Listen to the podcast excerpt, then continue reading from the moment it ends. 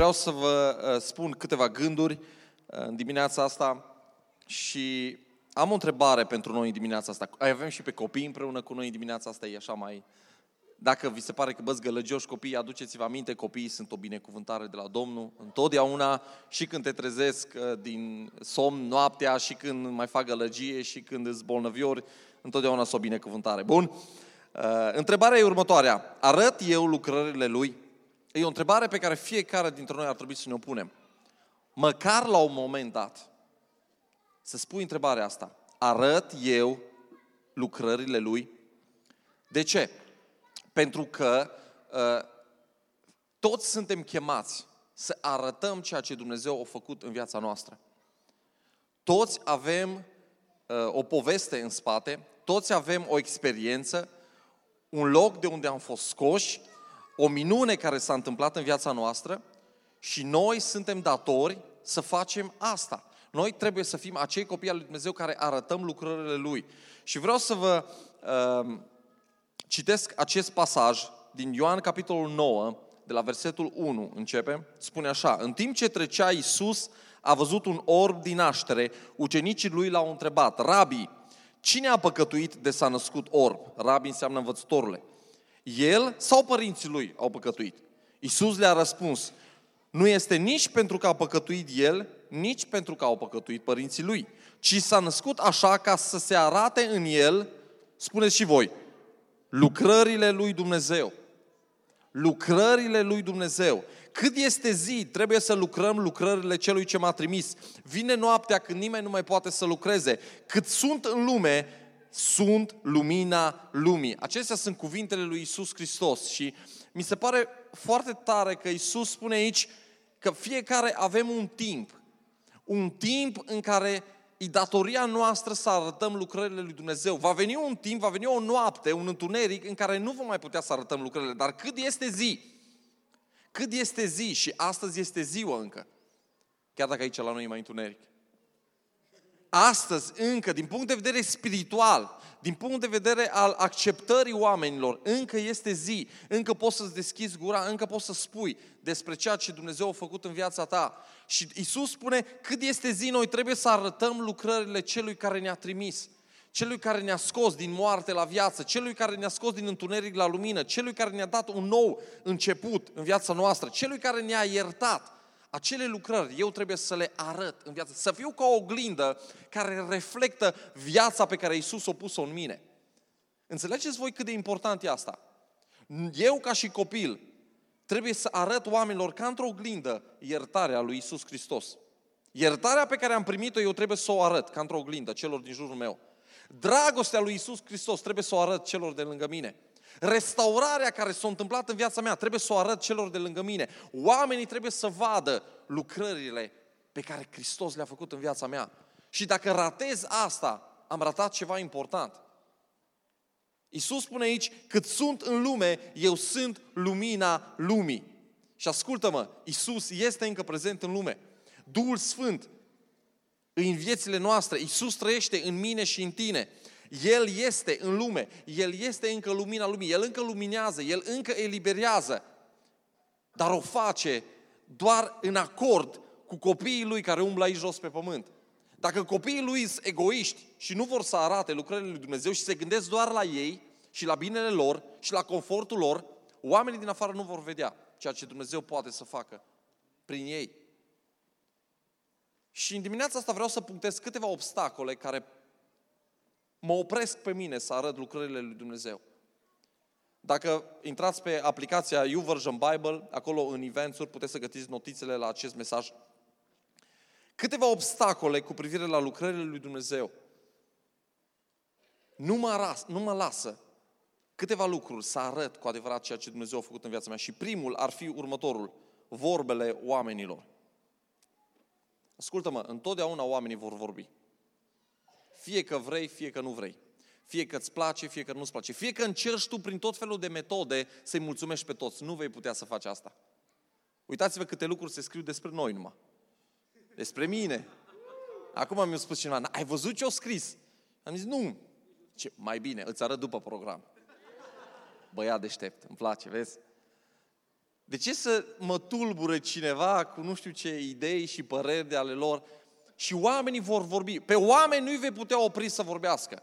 Dar ascultă-mă, când vei asculta șoapta lor și vorbele lor mai mult decât ceea ce spune Dumnezeu, vei rata momentul acela pe care Dumnezeu vrea să-l facă în viața ta. Vei rata minunea pe care Dumnezeu vrea să-ți dea. Vei rata să arăți lucrările lui Dumnezeu celor de lângă tine. Și m-am gândit, ucenicii din acest text pe care l-am citit se comportă de multe ori ca și creștinii din zilele noastre. Ca și biserica care atunci când vede o nevoie, cum era acest om, care era orb din naștere, ne spune cuvântul. Asta înseamnă că nu a văzut niciodată. El nu și-a văzut părinții, el nu a văzut cerul, el nu a văzut culorile din jurul lui niciodată, nu și-a deschis ochii, nu a văzut nimic în viața lui. Și ucenicii ăștia erau ucenicii care, unul dintre ei măcar umbla pe ape. Ucenicii care l-au văzut pe Iisus făcând atâtea minuni, ucenicii care au împărțit cele 5 pâini și 2 pești și s-au făcut minuni acolo. Erau ucenicii în mâinile cărora s-au întâmplat multe minuni, care au fost trimiși 2 câte 2 și au scos demoni și au făcut minuni de tot felul și au venit bucuroși că Duhul Sfânt lucrează și că minuni se întâmplă și că ei fac lucruri extraordinare în împărăția lui Dumnezeu. Aceiași ucenici, aceeași biserică, ascultă-mă, vede nevoia acestui om și ce fac? Dezbat teologic. Învățătorule, rabii, el a păcătuit sau părinții lui de s-au născut așa? Îi din cauza lui sau din cauza părinților lor au venit așa un blestem peste ei ca și familie și asta este. Fatalism. Ce să facem? Asta e viața. Noi românii suntem buni la asta. Și dacă așa ne-o dat, așa ne-am născut aici, ăștia suntem, n-ai cum să schimbi, domnule. Și îmbrățișăm această fatalitate uitând că, de fapt, eu sunt chemat să fiu un copil al lui Dumnezeu care schimb lucrurile în jurul meu. Care nu mă conformez cu lumea și cu ceea ce spune societatea în jurul meu, ci am în mine identitatea împărăției lui Hristos. Ce spune împărăția lui Hristos? Că aduce lumină în întuneric. Spune că aduce viață acolo unde este moarte. Spune că aduce restaurare acolo unde este distrus totul și unde nu este nicio speranță. Asta e împărăția lui Hristos. Și eu trebuie să fiu acela care, în ciuda vorbelor oamenilor, și uneori oamenii vor vorbi, dar mai rău e când noi suntem acei oameni care vorbim. Mai rău e când noi suntem acea mulțime care în loc să-i aducem pe oameni la Hristos, suntem cei care stăm între ei și Hristos. Pentru că avem părerile noastre teologice, avem problemele noastre pe care le discutăm, avem regulile pe care le punem în biserică, tu nu ești destul de bine îmbrăcat, tu nu miroși destul de bine, tu nu ești destul de cult, tu nu ai terminat nu știu ce școală, tu nu știi cum arăți, nu te potrivești cu noi, așa că te excludem și primim numai pe anumiți oameni. Și de multe ori noi suntem acei oameni care vorbim. Vorbele oamenilor te vor opri să arăți lucrările lui Dumnezeu. Și îmi place Iisus cum răspunde atunci când ei întreabă, Doamne, cine e de vină, el sau ei, părinții? Și Iisus spune, niciunul, mă. Nu-i vorba despre asta. Omul acesta, în el se va vedea lucrările lui Dumnezeu. În viața lui se vor arăta lucrările lui Dumnezeu într-un mod extraordinar. Și îmi place să văd asta. Lucrarea pe care Hristos o începe în tine, el o va duce la bun sfârșit, ascultă-mă. Tu nu trebuie să te oprești atunci când oamenii vorbesc. Tu trebuie să crezi că cel care începe duce totul la bun sfârșit. Și că cel care trăiește în inima ta este mai mare decât cel care trăiește în lume. Și așa cum am scris pe versetul ăla acolo, pot totul în Hristos care mă întărește. Ăsta e Dumnezeul meu. Așa că vorbele oamenilor nu contează. Eu știu ceea ce spune cuvântul lui Dumnezeu și când deschid Biblia, văd ce vorbește Dumnezeu. Și vorbele lui sunt mai importante decât ceea ce îmi spune lumea. Amin? Primul obstacol, vorbele oamenilor. Al doilea obstacol, neascultarea. Neascultarea te va opri să arăți lucrările lui Dumnezeu. Versetul 6 și 7 spune, zicând aceasta, Iisus a scuipat pe pământ, a făcut niște noroi din salivă și l-a pus pe ochii orbului. Apoi a zis, du-te și spală-te în bazinul Siloamului. Tradus, Siloam înseamnă trimis. El, orbul, s-a dus, s-a spălat și s-a întors văzând bine. Omul acesta trăiește, e cel puțin un lucru ciudat. Hai să fim sinceri în dimineața asta. Iisus putea să facă orice, putea să-și pună degetul pe ochii lui, putea să-și pună, nu știu, mâna să trag așa peste fața lui, cum mai fac eu cu copiii mei când vreau să-i adorm și ei nu vor. Putea să facă orice, dar Iisus alege să scui pe jos pe pământ, să facă noroi. Da? Probabil unii dintre noi, dacă eram acolo, ziceam, Iisus, nu știu, nu ți-a ieșit de data asta, asta e o biserică ciudată, noi ne mutăm la altă biserică. Dacă încep cu lucrări din astea, adică nu era destulă apă, mergea Ioan, Petru și îți aducea niște apă să faci noroi, dacă chiar ai vrut cu noroi. Deși nu înțeleg care e treaba cu noroiul, că nu noroi era mișcarea. Și Iisus, dar vedeți voi, există aici o ascultare a celui care are problema. Orbul trebuie să asculte. Putea să stea cu noroiul ăla pe ochi mult și bine și să zică, auzi Iisus, nu-mi place, e departe unde vrei tu să mă trimiți. La Siloam, este aici o fântână pe drum, aproape de noi, mă duc eu până acolo la izvor, nu are sens. Iisus, fă-o altfel, tu poți să-mi spui și mie, cum ai spus la alții, ridică-te și umblă, zi-mi și mie, deschide ochii și vezi. Poți să spui așa, la porunca ta să se întâmple lucrurile, nu trebuie, pe alții ai vindecat de departe, pe slujitorul, da, acelui tăieturion, l-ai vindecat de la distanță, nici nu trebuie să mergi până acolo, adică și pe mine mă trimiți, nu-mi place, îs și orb pe deasupra. Să mă duc să caut izvoarele, să mă spăl, adică puteai să găsești multe motive să fii neascultător. Așa e sau nu e așa? Dar ascultă-mă, cei care sunt neascultători ratează minunea pe care Dumnezeu vrea să o facă în viața lor. Și încă ceva vreau să vă spun aici. Uneori Dumnezeu, prin Duhul Sfânt, îți va cere să faci lucruri care vor părea ciudate. Ți se va părea ciudat să mă duc să vorbesc cu acea persoană? N-am nimic în comun cu ea. De ce să fac asta? Sunt atâția alții care ar putea să facă lucrul ăsta mult mai bine decât mine. Să mă duc să dăruiesc bani? Nici eu nu am bani destui. Cum să mă duc să-i dau 50 de lei la omul ăla? Eu nu am bani acum să mă duc în oraș să mănânc. Să ascult de vocea asta care îmi cere acel lucru ciudat și ieși din comun? Da. Dacă vrei ca lucrările lui Dumnezeu să se arate prin tine, vei umbla în ascultare de Dumnezeu și nu în neascultare. Spune amin dacă crezi asta. Te întreb în dimineața asta, chiar vrei să umbli cu Dumnezeu într-un mod real și autentic? Atunci umblă în ascultare de El, pentru că de aici începe totul. Nu începe de la teologia ta, de la studiile pe care le faci, de la cărțile pe care le citești, ci de la ascultarea ta în lucrurile mici. Mă auzi? Și nu spun că nu-i bine să asculți și să citești, și e bine și fac și eu asta. Dar mult mai important este să asculți ce îți spune Dumnezeu să faci. Cu alte cuvinte, vrei o căsnicie binecuvântată? Vrei ca lucrurile să se așeze bine în viața ta de familie? Atunci tu ca bărbat iubește-o pe soția ta. Asta spune cuvântul lui Dumnezeu. Tu ca soție respectă-l pe cel de lângă tine. Și v-am spus, în asta stă tot. Dacă umblați în dragoste și în respect unul față de celălalt, lucrurile se rezolvă de la sine. Și vei spune, cum să o iubesc? Că face lucruri, nu le face ca mama, cel puțin. Și tu ca soție zici, cum să-l respect? Că e jumătate cât tata.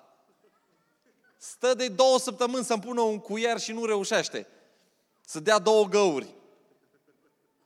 Credeam că e bărbat, mare și tare, înainte să devină soțul meu. Dar acum... Și te întrebi, cum să o iubesc? Cum să-l respect? Dar dacă Biblia îți spune să faci asta, și Biblia îți spune să faci asta în credință, ascultă-mă. Nu e ca și cum te respect dacă meriți, te iubesc dacă meriți. Nu. Dacă vrei o căsnicie binecuvântată, arată iubire și respect, indiferent de felul cum se comportă celălalt.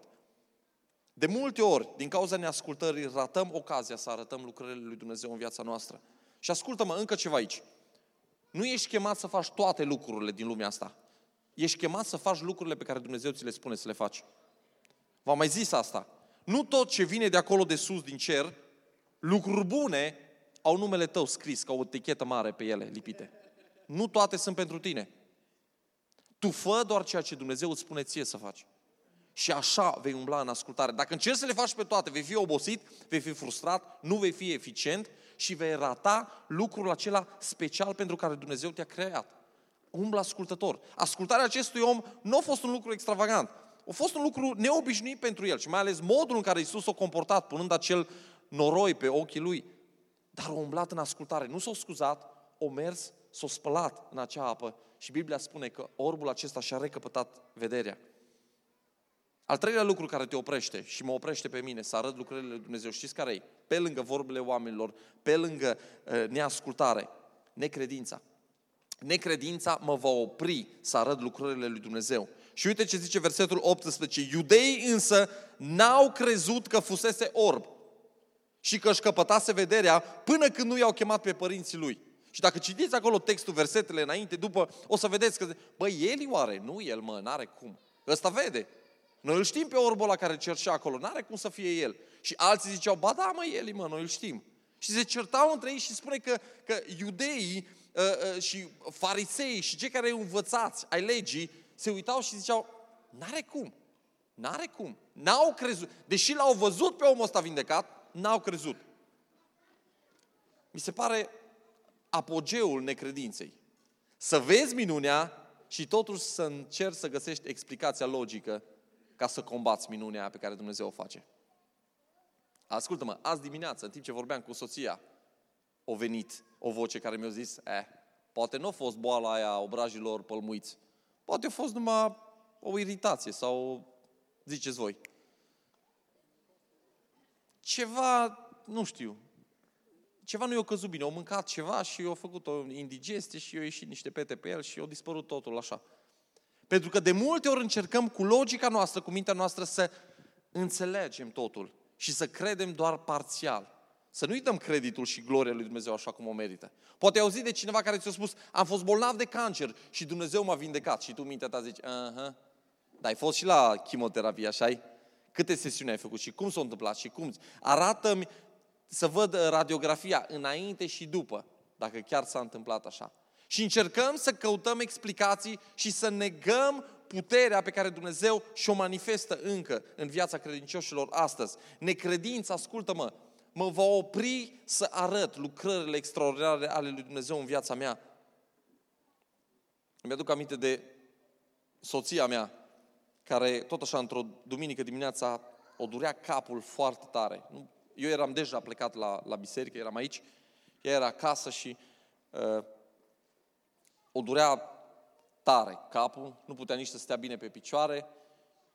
Și Luca s-a văzut-o că nu-i bine și a întrebat-o, mami, ce? Și eu spus că o doare capul și Luca a zis, hai să mă rog pentru tine. Și s-a rugat pentru ea, în hol înainte să plece la biserică. Luca se roagă pentru Lore, pentru soția mea și durerea pleacă așa. Așa. Credeți-mă, în familia noastră, când e unul bolnav, îl chem și pe Lucas. Eu sunt păstorul, eu am un de lemnul cu ungerea, dar l-aduc și pe Lucas. Lucas, hai. Pune, uneori nu vrea. Astăzi nu. Pune mâna și tu aici. Zi acolo că... Zi că zici bine. Ascultă-mă, nu știm Dumnezeu cum își împarte darurile și există darul de vindecare. Există chemarea asta și poate unul dintre voi, poate v-ați rugat. Eu când am început în călătoria asta cu Dumnezeu și am fost chemat, eram deja lider, eram deja păstor asistent și m-au chemat să mă rog pentru oameni. Mi-aduc aminte, m-am rugat pentru ei și prima persoană pentru care m-am rugat a murit. A fost la spital, m-am rugat astăzi și până mâine era moartă persoana respectivă. Nu m-a mai chemat nimeni ceva timp. Numai cei care nu-și iubeau persoanele care erau bolnave. Dar am zis, ok, de multe ori încep să spui întrebări, Doamne, funcționează? Adică dacă mă rog, chiar se întâmplă minunea? Și ai impresia că tu faci ceva și tu miști munții. Nu. Biblia ne spune că noi doar trebuie să credem. Noi doar trebuie să ne punem mâna, să ne rugăm. Minunea nu e a noastră, minunea e întotdeauna a lui Dumnezeu. El este cel care face minunea. Asta spune Biblia. Voi rugați-vă, puneți-vă mâinile peste ei și eu sunt cel care fac minunea. Dacă înțelegi asta, că nu ești tu cineva, dacă se întâmplă minunea sau nu se întâmplă minunea, nu este meritul meu, nu eu primez recunoștința sau gloria, vei putea mult mai ușor să umbli în credința asta, înțelegând că nu tu ești cineva, ci Hristos este totul în tine. Și când vei face asta, ascultă-mă, vei arăta lucrările extraordinare ale lui Dumnezeu. Atunci când nu vrei să crezi, vei căuta tot felul de motive prin care să justifici necredința ta. Și mă uit la acești oameni în textul ăsta care spune, de exemplu, versetul 19, îi cheamă pe părinți și întreabă pe părinți, băi, ăsta e fiul vostru care a fost orb din naștere? Și ei răspund, acesta este fiul nostru despre care spuneți, acesta este fiul vostru despre care spuneți că s-a născut orb? Cum de vede acum? Întreabă ei foarte supărați. Și oamenii ăștia răspund în versetul 20-21 spune, părinții lui au spus, știm că acesta este fiul nostru, că s-a născut orb, însă cum de vede acum sau cine i-a deschis ochii, nu știm. S-a spălat pe mâini, capilat. Întrebați-l pe el, este în vârstă și va vorbi el cu privire la sine. Se scuză. Un răspuns diplomat, însă ascultă-mă, nu este întotdeauna un răspuns bun, un răspuns pe care Dumnezeu vrea ca tu să-l dai. Răspunsul care nu incriminează pe nimeni, care nu explică situația, nu e răspunsul pe care Dumnezeu te cheamă să-l dai. Noi nu ar trebui să fim oameni care umblă cu jumătăți de măsură. Nici în vorbirea noastră, nici în purtarea noastră, nici în tot ceea ce facem, noi ar trebui să fim oameni radicali al lui Iisus Hristos. Și când Dumnezeu a făcut ceva în viața ta, să ai curajul să deschizi gura și să spui lucrurile care s-au întâmplat în viața ta. Prin asta arăți credință. Mă uit că fariseii nu voiau să-l mai întrebe pe omul ăsta, nu le plăcea răspunsul. Omul ăsta zicea, un om, nu știu cum îl cheamă, dar el m-a vindecat. Și ei ziceau, n-are cum, omul ăsta e păcătos. Și el zicea, băi, dacă e păcătos, nu știu, dar eu știu că astăzi văd. Și oamenilor nu le plăcea răspunsul pe care îl dau acest om. Dar mă uit aici la încă un lucru. De ce oare părinții lui au răspuns așa? Știți de ce au răspuns așa? Pentru că le era frică. Și frica este al patrulea lucru care te oprește pe tine să arăți lucrările lui Dumnezeu. Pe lângă vorbe, și lumea va vorbi, nu-i vei putea opri, pe lângă neascultare uneori, Dumnezeu spune să faci ceva și tu nu vrei să faci lucrul respectiv, pe lângă necredință care uneori ne acoparează inima și te face să te îndoiești de lucrurile pe care le spune Dumnezeu, frica este al patrulea obstacol. Și versetul 22 spune, părinții lui au spus aceste lucruri fiindcă le era frică de iudei. Că iudeii hotărâseră deja că dacă va mărturisi cineva că Iisus este Hristosul, să fie dat afară din sinagogă. De aceea părinții lui au zis, este în vârstă, întrebați-l pe el. Îmi place cum Ioan explică exact contextul. Iudeii au amenințat, dacă cineva va spune că Iisus este Mesia și că el a făcut minunea asta ca Fiul al lui Dumnezeu, omul ăla trebuie dat afară din biserică. Și oamenii ăștia, deși au văzut minunea, deși se bucurau că fiul lor, care nu a văzut niciodată, vede din nou, n-au avut curajul să mărturisească lucrările extraordinare ale lui Dumnezeu, să arate lucrările lui. S-au temut.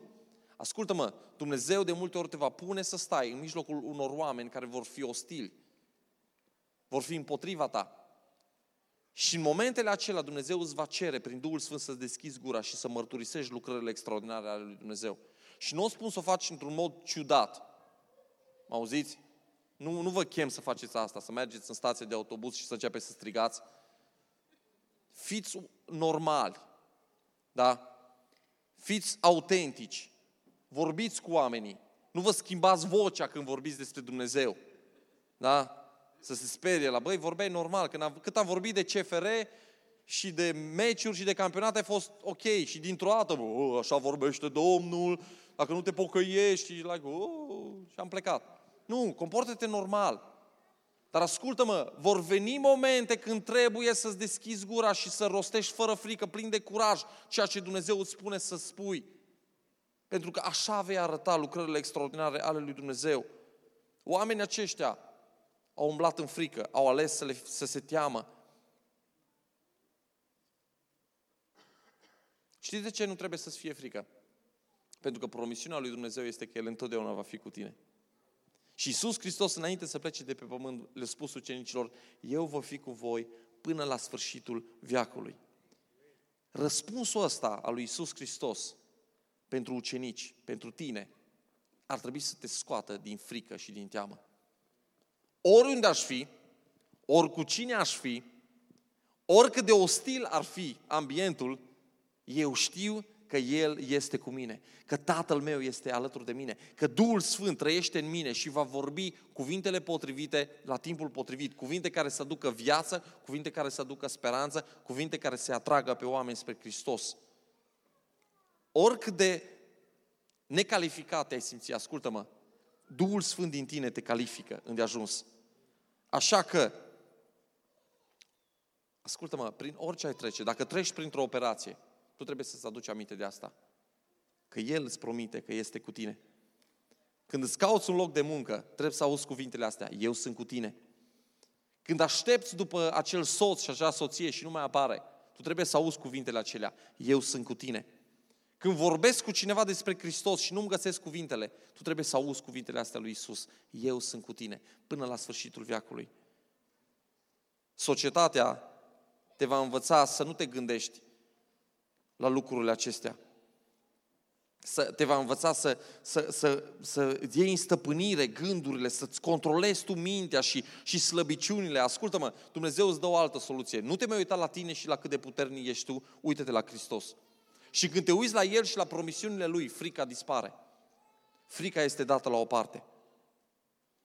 Când înțelegi de unde te-a scos Iisus, nu mai umbli în frică. Și îmi plac versetele astea care spun, oamenii ăștia iudeii l-au chemat a doua oară pe omul care fusese orb și au zis, dă slavă lui Dumnezeu, noi știm că omul acesta este păcătos. Orbul însă le-a răspuns, dacă este păcătos nu știu. Eu una știu, eram orb, iar acum văd. Îmi place de omul ăsta. Oamenii ăștia vreau să discute teologic. Omul ăla nu are cum să facă minunea. Omul ăla nu a fost la școala noastră. Omul ăla nu a învățat împreună cu noi. Omul ăla nu a postit împreună cu noi. Apropo, ăștia erau ăia fariseia care citeau, posteau, se rugau la colțurile străzii, făceau toate lucrurile care trebuiau să le facă din punct de vedere a legii. Însă nu aveau putere. Nu aveau puterea Duhului Sfânt. Și oamenii ăștia se uită la Iisus și spun, n-are cum să facă, e descalificat, pentru că nu face lucrurile ca și noi, nu are cum să facă minunea. Și omul ăsta spune cu gura lui, eu nu știu toate lucrurile astea pe care voi le cereți de la un om să fie sfânt și bun și primit și acceptat în mediul vostru. Știu însă un lucru. Eram orb și astăzi văd. Ascultă-mă. Cuvintele acestea ar trebui să fie cuvintele pe care noi, copiii lui Dumnezeu, le purtăm întotdeauna. Și le spunem. Pentru că toți am fost orbi și astăzi vedem. Toți avem o poveste asemănătoare. Toți am fost legați la un moment dat și astăzi sunt liberi. Toți am fost în întuneric și astăzi suntem în lumină. Toți am fost zdrobiți și cu inima făcută praf și astăzi suntem restaurați.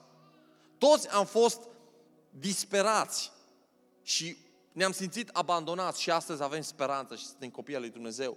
Și când înțelegi lucrurile așa, nu vei putea să taci, nu vei putea să stai deoparte, nu vei mai putea să umbli în frică, pentru că știi că El este cu tine.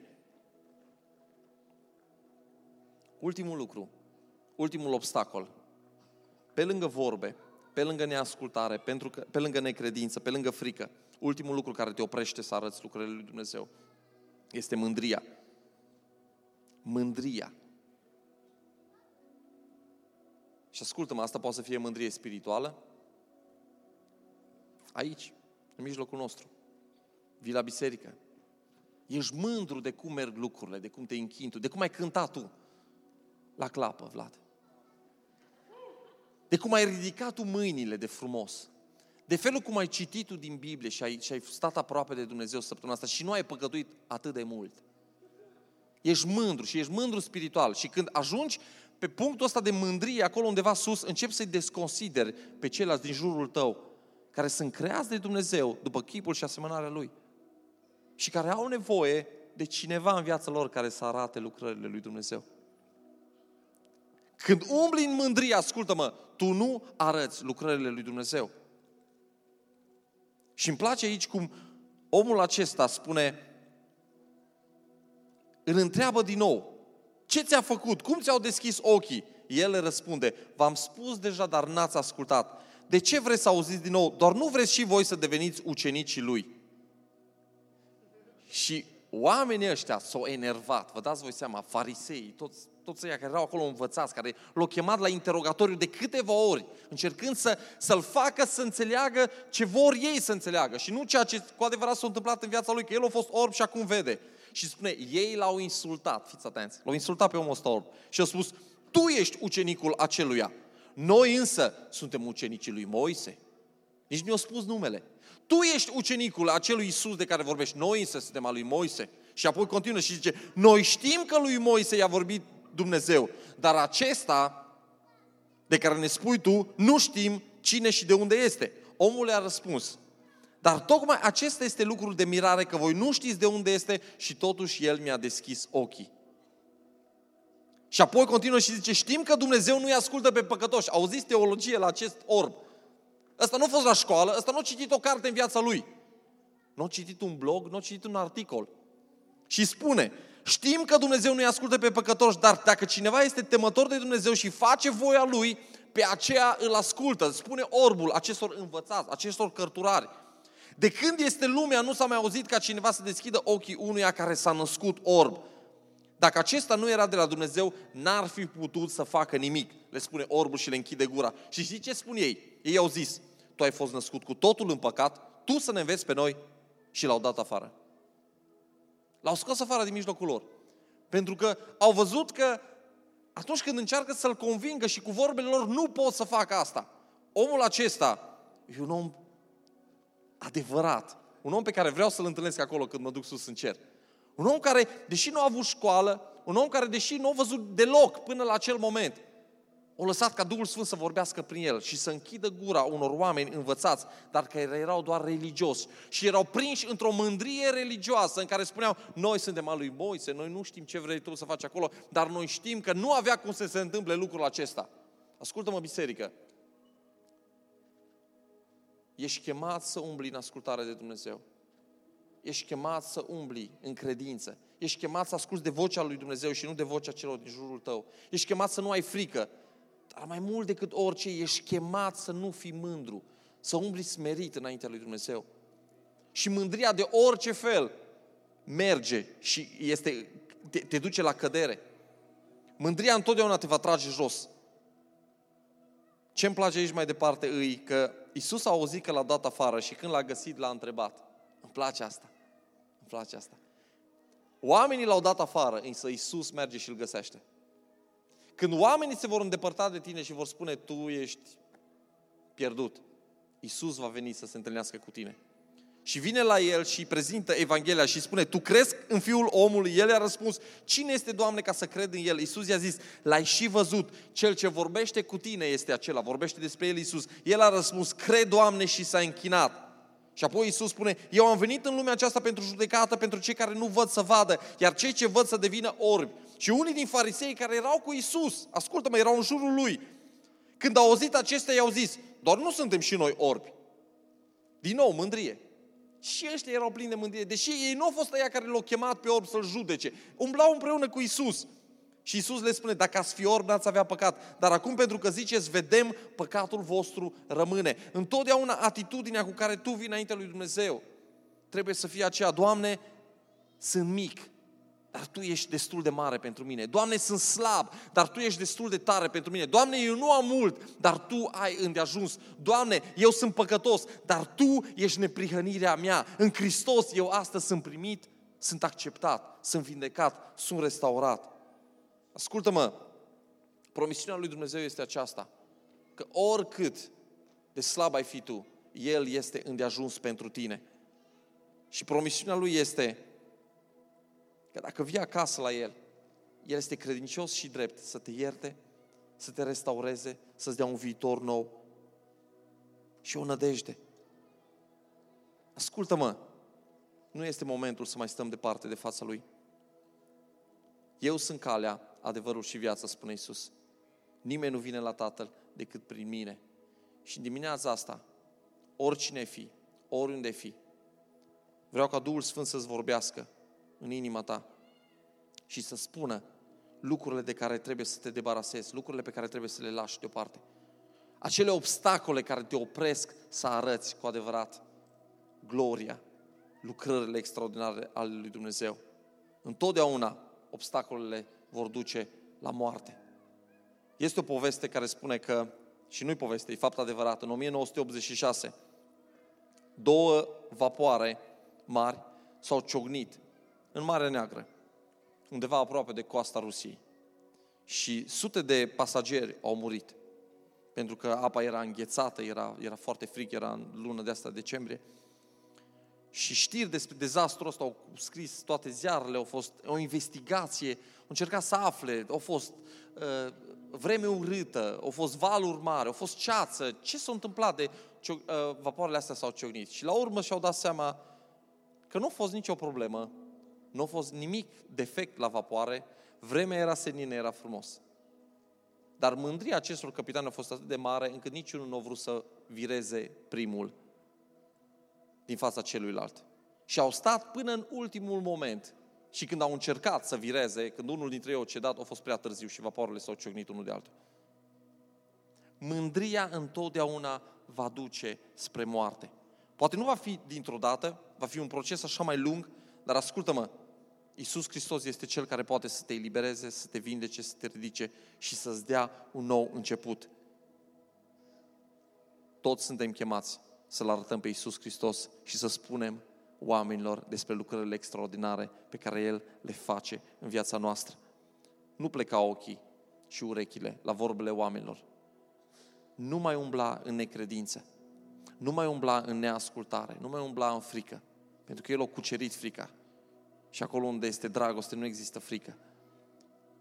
Și întotdeauna, fie acela care alege să umble în smerenie și nu în mândrie. Haideți să ne ridicăm în picioare.